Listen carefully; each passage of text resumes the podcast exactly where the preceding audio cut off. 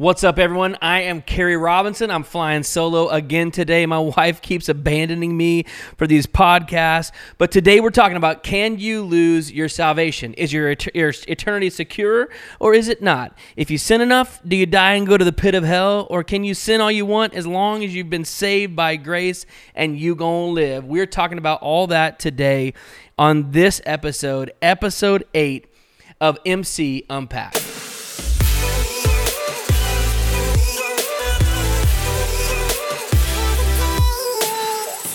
All right, we have been taking the last few episodes and a few episodes to come to unpack what we call a paradox of terms. These are things that we believe as a church. By the way, my wife and I pastor the greatest church on the planet, the Movement Church, in beautiful Orange County in Southern California. If you're in the area, come see us. If not, make sure you're plugged into a life giving church. It is the greatest thing you can do. If you need help finding a church, let us know. We'll help you find a great church in your area. But what we wanted to do is help people who are new and attending and visiting our church to get a little like check under the hood, if you will, a little scratch and sniff of who we are and what it is that we believe without having to walk through our statement of faith every Sunday. And so we wrote a movement manifesto, which really kind of unpacks what we live for and what we die for. But we also wrote down some paragraphs that really kind of tie into our theology and, and where we're headed and, and what it is that we believe. And so we've been unpacking these paradox of terms, if you will, over the past few episodes, and we'll continue to do so.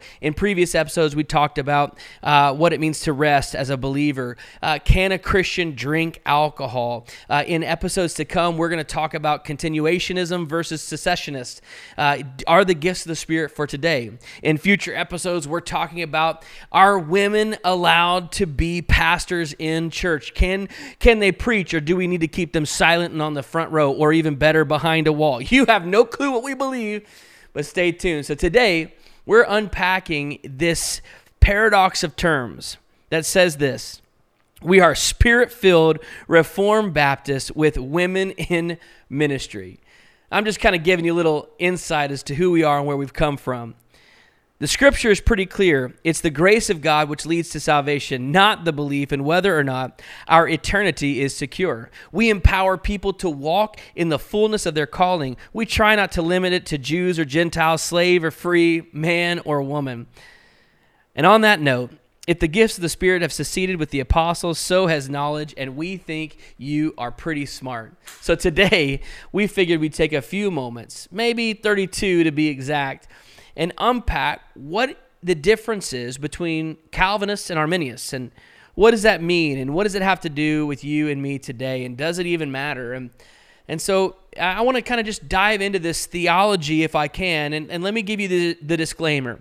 Uh, first disclaimer I don't profess to be or claim arrogantly to be a theologian. Uh, that's just not my greatest gift mix. But I do have an understanding of these things. And I want to take a moment and unpack kind of the the insight and how these different theologies were arrived at and how we got there and and then hopefully it'll help you in your journey of faith and it'll help you in your relationship with the Lord. But let's kind of go back and rewind the clock. Jesus lives a sinless life. He dies, he's buried, he is risen from the dead. He saves all of humanity. He ascends to the right hand of the Father. It says, I must send the Holy Spirit. The Holy Spirit is poured out upon the disciples in Acts chapter 2. And Peter, in this fit of passion and excitement, uh, goes out and he preaches the first message ever recorded for the New Testament church, and the church is birthed. Now, this is over 2,000 years ago, and ever since then, as a church, we've been advancing the gospel, telling people about the good news of Jesus while growing in our faith. And in growing in our faith, we're taking the book that God has given us, the Bible, and we're doing all that we can to understand His nature for us. And in that, as we begin to read and dive in and study, we're not asking what the Bible means. We're asking the question what did the original author mean when he wrote this to the original crowd? What was the context of this scripture? What is happening? And as a result, you have various people throughout the course of 2,000 years who have various opinions, and it impacts how we believe and think today.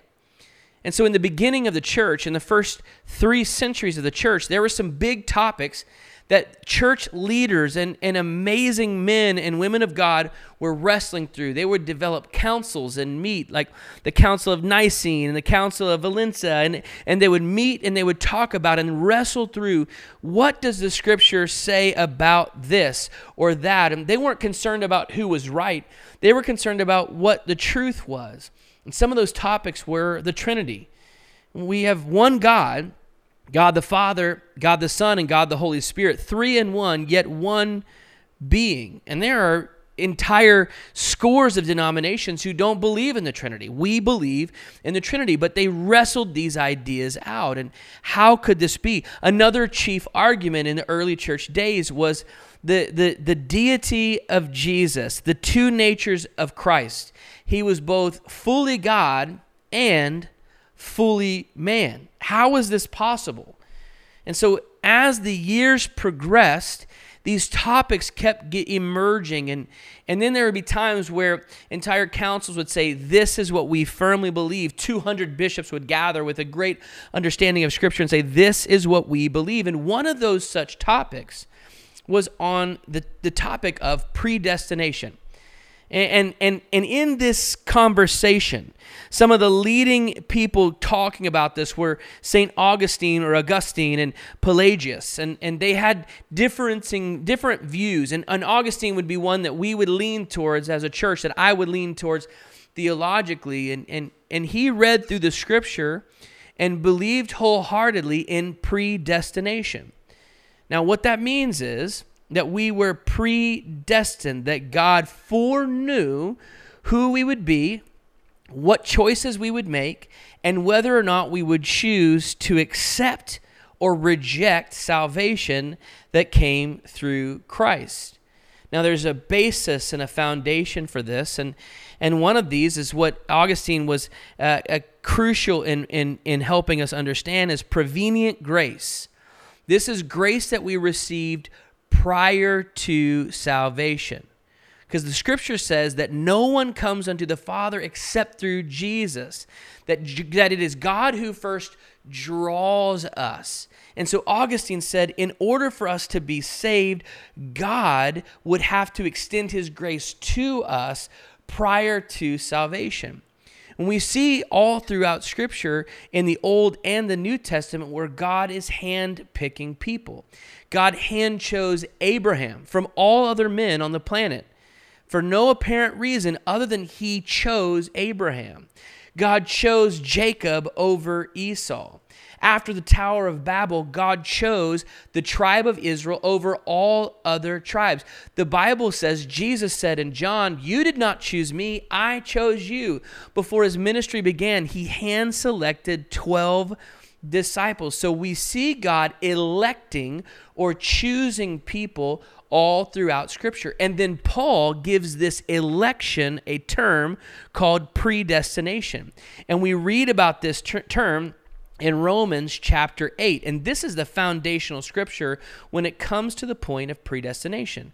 Romans 8 28 through 30 says this, and we know that those who love God, for those who love God, all things work together for the good of those who are called according to his purpose. For those whom he foreknew, he also predestined to be conformed to the image of his son, in order that he might be firstborn among many brothers. So it's saying, Paul is saying, he chose, he foreknew and predestined that there would be people who are saved. Verse 30 says, And those whom he predestined, he also called. And those whom he called, he also justified. And those whom he justified, he also glorified. Now, Augustine is the one who came up with the concept of prevenient grace, that God gives us grace before we accept salvation and receive salvation through grace. Well, a few hundred years pass, I believe about 250 to be exact and a man named Calvin comes on the scene in the mid uh, 550, I think. I could be off, so fact checkers, go do your job, but you get the idea. And Calvin begins to explore Augustine's principles and doctrine and theology. And he really al- arrives at and lands on some very crucial theology uh, by it, it, surrounding predestination, surrounding words like the erect and the full, the erect, not the erect, the elect. That's a different theology. And a little, laughter to bring some levity. We'll bring it on back now. Uh, the elect, predestination, foreknowledge. I mean, there's so many different terms. And he began to write and teach this theology. And that is where we get Calvinism, which is a major camp of theology in the Protestant church in the world today. And uh, the way that things work, there usually are multiple camps that emerge. So you might have Catholics, then you'll have Calvinists, and then you'll have different offshoots, and we'll talk about the third category, which would be Arminius, Arminians, and they derive from a man named Arminius. We'll talk about that in a minute. So Calvin began to unpack his theology based on Augustinian principles of predestination. And he firmly believed in the election of the saints, that God foreknew, and he chose who would be saved. And this is challenging because what happens is, as we explore this, it is impossible not to arrive at the conclusion of double predestination. In other words, if God hand selected in all of humanity through the course of time who would be saved before they were born, then that means by default, God hand selected who would not be saved and sentenced to an eternity in hell. Now, this raises so many challenging questions. Does that align with the nature of God? Is that what God wants for humanity? Does God say, I love people not based upon merit, just because he chooses some over others. So, this is not about what we do in life. This is before we were even born. God chooses some to go to heaven, and by default and consequence, he chooses others to go to hell. So, Calvin wrote many things regarding predestination and the election of the saints and the sovereignty of God and the free will of humanity. But he also was very clever and very wise in one regard beyond theology. He determined he would not arrive at a hypothesis or at a theology if he could not back it by Scripture. So there were things that Calvin would teach but there were also things where questions were would arise. So Calvin clearly communicated in some of his early writings that he did not believe in double predestination. He did believe that God foreknew because Paul said that, Jesus said that. I did not, you did not choose me, but I chose you. So he clearly believed that God foreknew humanity and who would be saved and that we were predestined, but he also did not believe in double predestination. So Calvin himself did not believe that God handpicked people to go to hell. And this is challenging because we want resolute, finite answers, but Calvin didn't offer any. He said clearly, I don't have the answers to this. This is the mystery of the gospel. So, where there is a question, we will trust divine wisdom and insight. We will trust that on the other side of eternity, we will gain the answers. But as for now, we will not make a definitive decision because we just don't know. Well, Calvin started a seminary and he passed away. And he transitioned or he handed over his seminary to his son in law, Beza.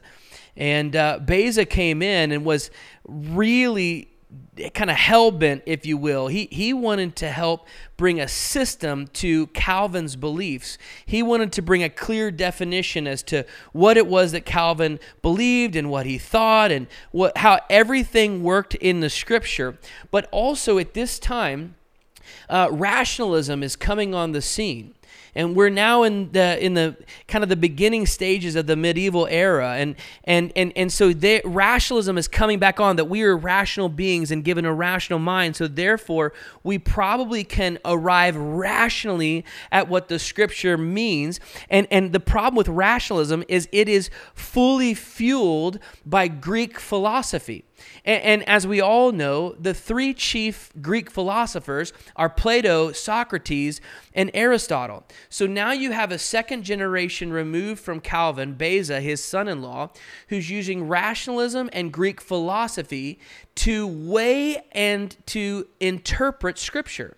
And we don't do that. We don't take our current culture, we don't take what people outside of the Scripture say. The best interpretation of Scripture is Scripture itself even if that means we don't always have clear, definitive answers. That's okay because we trust the divine sovereignty of who God is. So Beza comes in and starts filling in the blanks that Calvin left empty.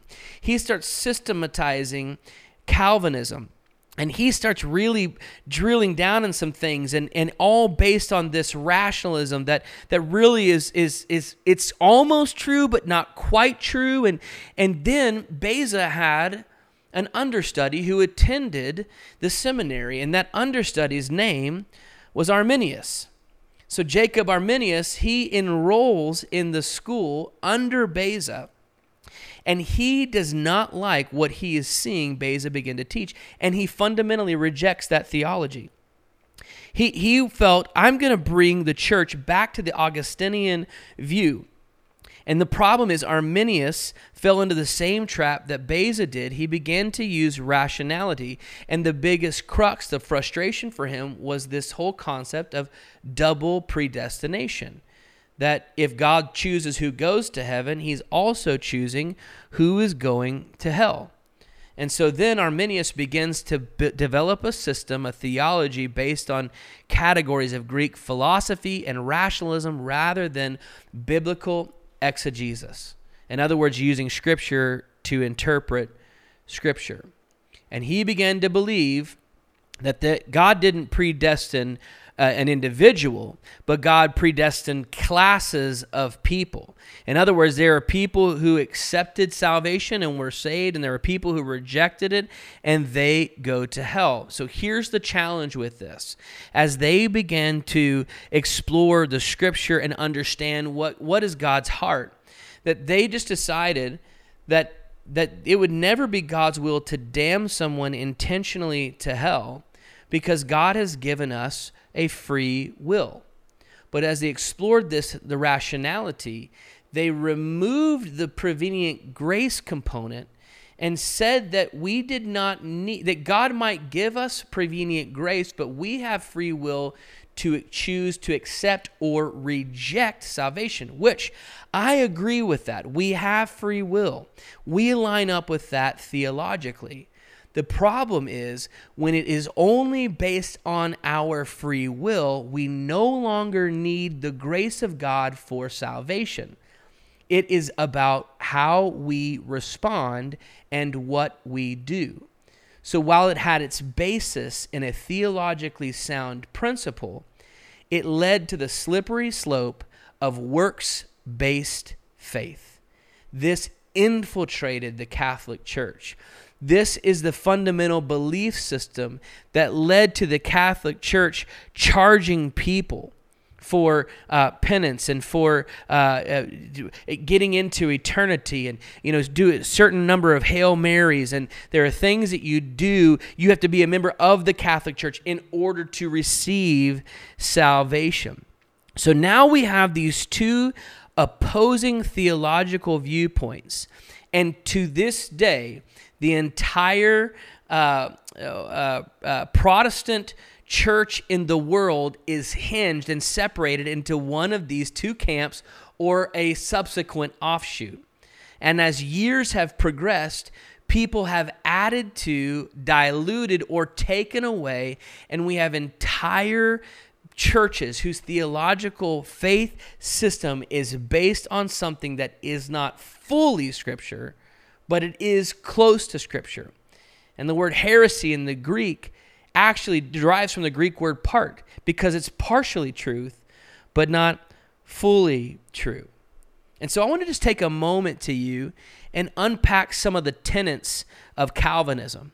The, the chief tenet of an Arminian view would be that we have free will, that God's grace draws us, but God's grace draws everyone, and then we get to choose whether we accept or reject salvation. And I agree with that. The movement church aligns with that wholeheartedly but that we have to work to save and maintain our salvation, which means we can lose our salvation if we're in the fit of just some horrible debauchery and sin and die instantly. If we died in our sin, we would be damned to hell.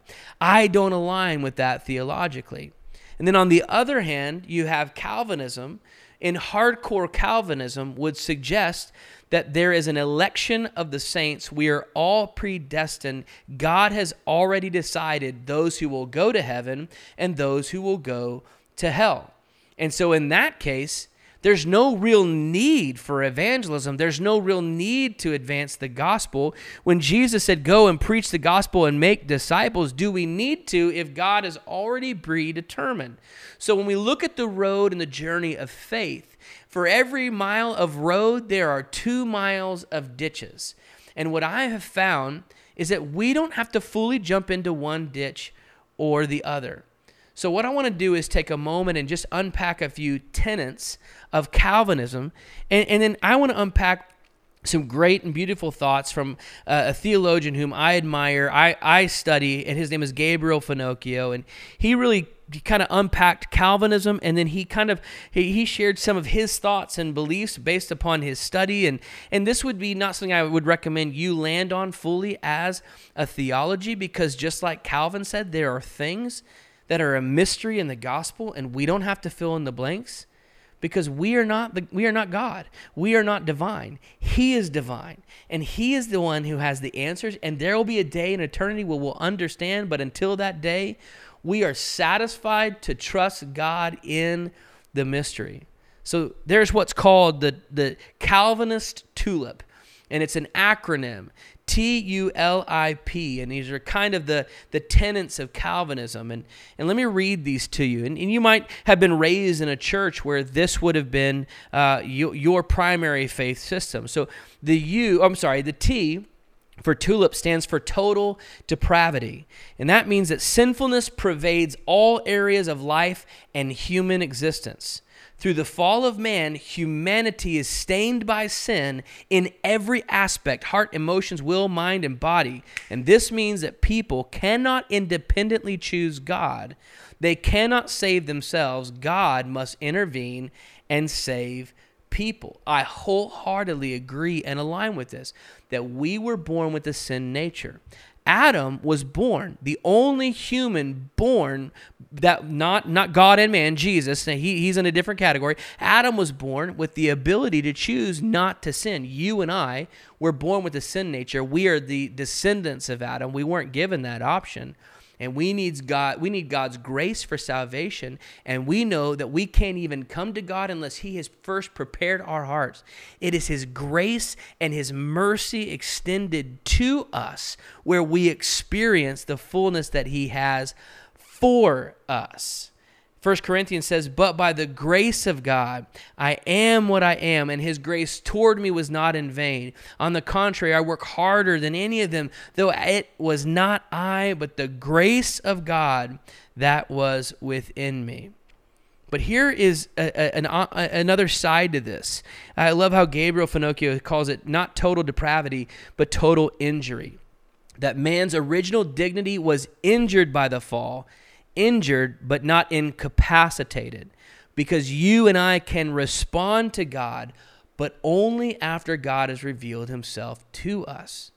Maybe you were in a church service and you heard someone preaching, or you're listening to a podcast, and they begin to share something, and all of a sudden you just felt God doing something. You might not even been able to explain what it was, but you had an openness to what was happening, and they challenge you to surrender your life to Jesus, and you did. That was God's grace extended to you before you received salvation. And the reason is man is capable of, of moral degrees without virtue of Christ. In other words, we can be good without Jesus. We can uh, be have integrity. We can not cheat on our taxes. We can not lie and not steal. There are moral virtues that we can have that are good without Jesus, but none of those moral virtues pay the consequence for our sin. And that's the thing. God is a just God. And if he is just, then there must be a consequence for sin, which means a payment must be made. But Jesus was the divine atonement. He is the ransom, or the scripture calls it the propitiation. He received our wrath that we deserve from God, He received that on our behalf. And now we can be justified through Christ. So He justifies our fallen nature, but only if we believe. So T is total depravity. U is the unconditional election. So this is Calvinism. This is the tulip. So I'm, I'm, I'm giving you a contrast here. The, the, the Calvin tulip, and then I'm giving you and suggesting Gabriel Finocchio's response to that, which I, I feel is, is brilliant. I don't agree with all of it, but let me show you what that is. So, you, unconditional election, God chooses who will be saved. Because people are dead in their sins, they are unable to initiate a response to God. In eternity past, God elected certain people to be saved. The saved people are called the elect. God picks them based not on their personal character or merit, but out of his kindness and sovereign will. It also means that election for salvation is not based on God's foreknowledge of who would become who would come to faith in the future. And since some are chosen for salvation, others are not, and those not chosen are damned destined to an eternity in hell. This is Calvinism, the unconditional election. Now, I can read to you scripture after scripture Jesus saying, You didn't choose me, I chose you. God handpicking Abraham, handpicking Jacob, handpicking Isaac over Ishmael, Abraham's son, handpicking the children of Israel. We see God choosing, handpicking. We see the election of people taking place in Scripture. So I do believe in an election that does take place at, at, at a micro level. But personally, I do not believe that God handpicked certain people to go to hell. I do believe that God has given us a free will. I believe there are some people that He has chosen that will be destined to go to heaven, and He has aligned the stars, if you will, and they will experience that. And there are others who they have to choose him. The scripture said, Jesus said, Many are called. He puts the call out to humanity, but a few are chosen. But we have to align this with the nature of God. We read in 1 Timothy that it says this God des- desires all people to be saved and to come to the knowledge of the truth. So we weigh scripture against scripture. God predestined and desires all to be saved. We read in, uh, let's see, I believe it's Ezekiel 33. This is God speaking. Say to them, As I live, declares the Lord God, I have no pleasure in the death of the wicked, but that the wicked turn from his way and live. Turn back, turn back from your evil ways. For why will you die, O house of Israel? God's desire is for our repentance. So we definitely cannot believe in a double predestination that God only picks people to be saved and picks people to also go to hell. We do believe in predestination that God handpicks people, but also puts the call out to all humanity. He's pleading for repentance. We see stories in the scripture that God refers to himself as the potter and we are the clay. Well, no potter would create clay only to destroy it. He has, he has a desire that we all, in fact, the Bible says that God is not slow as some would count it slowness, but he is patient, not willing that any should perish, but all come to repentance. John 3 16. For God so loved the world that whoever believes in him, not just the elect, not just those that are saved. And you're going, well, Pastor Carey, how do we reconcile when Paul said, there are some have been predestined. For those he foreknew, he also predestined. When Jesus said, You didn't choose me, I chose you, you're right. I, that's an answer I don't have. It's the mystery of the gospel. And I choose not to jump into either ditch, but to believe that God, in his sovereignty, in, in his omnipotence, his omniscience, that he handpicks some and keeps the door wide open for any who would repent and believe. I know this is challenging, but it is equally damaging if you jump into one ditch over the other. To jump fully into the ditch of Calvinism is to suggest that double predestination is exactly God's heart for humanity, that He chooses who will go to hell. And I'm sorry, that doesn't align with His nature. The Bible says that there is no darkness in Him. There is no darkness in him. In fact, God's goodness surpasses his sovereignty. We can't reverse the order that he is first good and faithful and holy and just, and then he is sovereign. So we can't reverse the nature of God to fit into our theology, but we also cannot say that it is merely the free will of God and we no longer need grace once we have chosen. The Arminian view went so far to suggest years after Arminius had already passed, but his disciples decades and centuries later actually centuries later actually suggested that Jesus did not die for the sins of humanity, but they, he died as a, as a sign of being a moral and righteous person, as an example to you and I. This is the problem with jumping into either ditch. Let's dive back into the Calvin tulip. We've talked about total depravity and then suggested an alternative of total injury that, that yes we are injured but we are not incapacitated and we can choose to, to we can choose to follow god and, and we can still be good but we can never be saved without him uh, we talked about the you, the unconditional election, and, and, and Gabe's uh, Finocchio's response is unconditional love, that God is love. He cannot stop being love uh, be, because his being is eternal, and therefore he desires the good of all his cre- creation. Like I said, love precedes election. God, God's desire is to save all people. The L in the Calvin tulip is limited atonement. And, and this one I struggle with hardcore. And, and this suggests that Jesus died only for the sins of the elect. So this is the slippery slope. It's jumping into a theological ditch, if you will. And I love Gabe, Gabe's response is limited response. In other words, there are those who freely choose to reject the mercy of God until death. They will be rejected by the justice of God.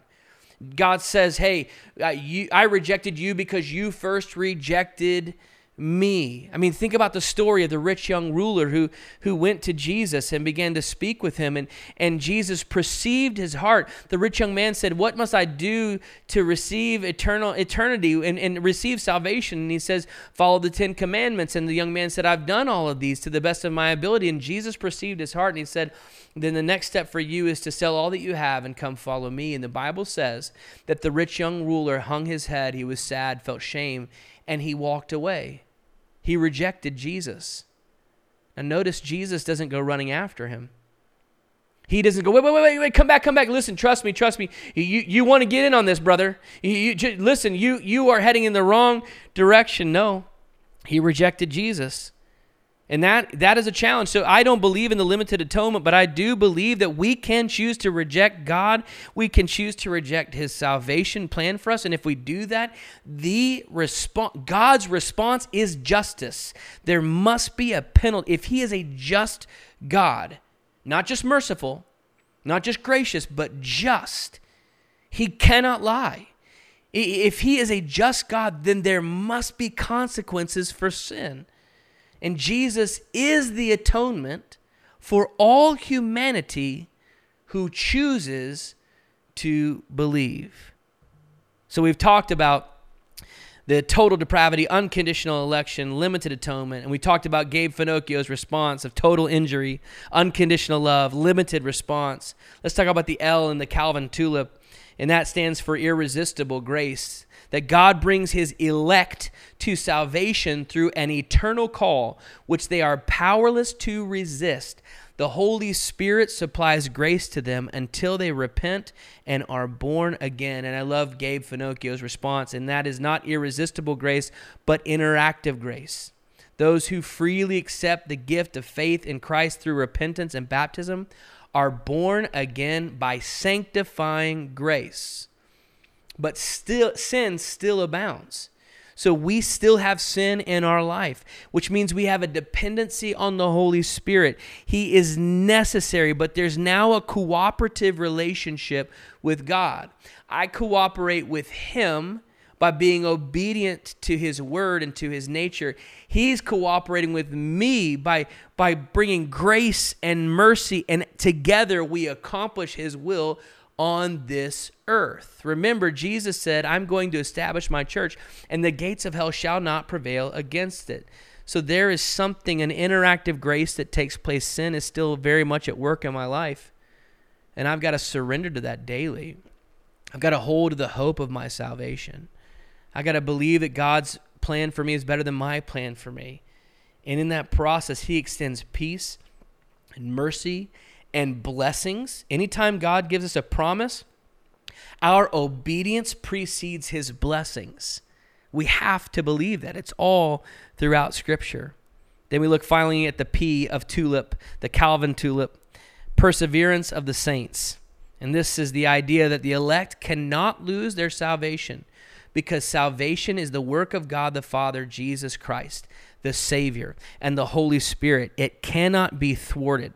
None whom God will called will be lost. They are all eternally secure. Listen to this. If it is God who perseveres, not the saints themselves, Calvin's doctrine of perseverance of the saints is in contrast to the theology of Lutheran and the Roman Catholic Church, which holds that people can actually lose their salvation. So when it comes to this P the, of the, the word tulip in, in Calvin's theology, I align wholeheartedly.